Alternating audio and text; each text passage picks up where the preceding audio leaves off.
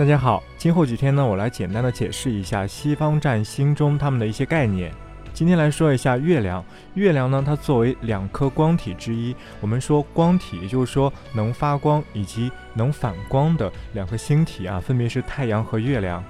这两颗星体在占星中是至关重要的，它非常非常重要，以至于当我们啊看到一张星盘的时候，我们首先就要看光体日月它们的接纳互容，它们有没有被围攻啊，它们的状况如何？如果一个人的太阳受伤非常严重，那么这个人的性格啊、精神倾向可能会有问题，至少这个人控制情绪、抵抗外界情绪侵蚀的能力非常非常差。如果一个人月亮状况非常差，那么这个人的身体啊，他的肉身、他的潜意识、他的生活习惯、他的各方面的生活中的惯性会非常的糟糕。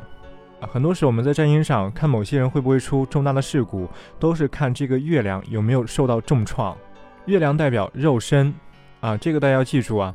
好，我来说一下月亮的两个特征。第一呢，月亮是脆弱的，非常的柔弱。这意味着，无论月亮受到怎样的坏的影响，它都会非常容易的成为这个坏影响的奴隶。月亮主宰凶宫也好，月亮落在凶宫也好，月亮和先天后天的凶星产生关联也好，月亮被围攻也好，月亮被宰制也好，总之，只要月亮遭受到哪怕一点点的坏的影响，它这个月亮的本质就很容易往坏的方面去转变。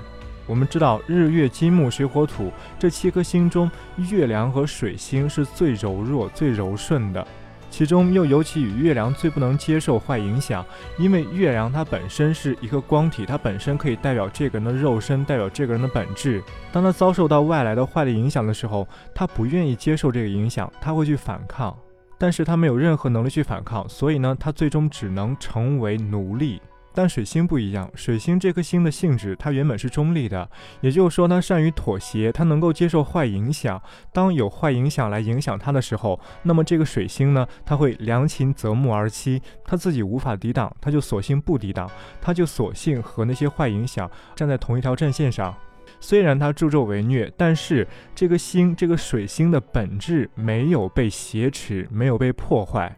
而月亮，因为它不能容忍坏影响，它也更加无法假装自己也是一个坏人，所以呢，它就没有办法接受这些，因此它只能沦为奴隶，它的本质会被挟持，它会被绑架。所以大家以后在看盘的时候，一定要非常非常注重啊，一个星盘中它的月亮、它的位置、它所接受到的好坏的多方面的影响，综合看一下这个月亮是怎样的，因为月亮实在太脆弱。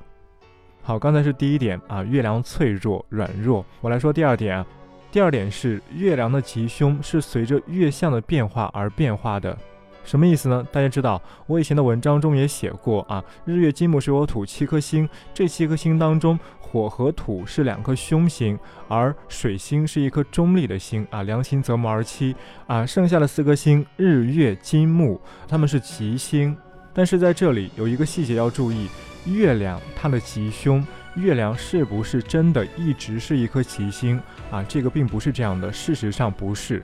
大家以后多去看一下英文文献，就会知道，月亮它在古典时期、在中世纪时期，甚至在希腊时期，月亮它本身的吉凶也是有具体判断标准的。我以前讲过，水星的吉凶要看它在盘中和哪些星有关联啊，接纳互容，有更高层的联系。假如说这个水星和火星、土星接纳互容，那么基本可以判断这个水星就是一颗凶星，因为它亲近凶者，良禽择木而栖。那如果水星和金星或木星啊接纳互容，或者说有更高级的联系，合相也好等等，这样的话，水星靠近吉者，它就会被赋予上吉星的性质，它自己的性质就会变得吉。好，那么我们说回月亮。对于月亮来说，月亮它和水星一样，它们都是非常软弱、非常柔弱的星，它们并没有一个非常稳定的属于自己的性质、属于自己的凶或者属于自己的吉。但月亮吉凶的判断方式，但月亮吉凶的判断方式和水星就不一样。月亮的吉凶和月相的变化有关。首先，新月最凶，满月最吉；其次，上弦月吉，下弦月凶。为了很简单说明这个关系呢，我们使用农历啊，使用我们中国的这个农历来看。因为我讲过，农历啊，它其实就是月亮历、太阴历。农历它就是月亮一整个周期的变化过程啊，月相的变化过程。好，我们农历一个月它分为朔和望朔是指农历每个月初一，在初一这个时候，月亮它是新月状态。这个时候我们晚上看天空中的月亮是看不到的，因为月亮的光在朔在新月这个时候，它的光全部被遮挡住。然后呢，在农历每个月十五左右，这个月亮达到望啊满月的状态。这个时候我们去看月亮，月亮它非常的饱满啊，非常的圆，它反射出很明亮的光。这就是我们中秋节啊，每逢佳节倍思亲，我们强调的就是这样一个月饼啊满月这样一个含义。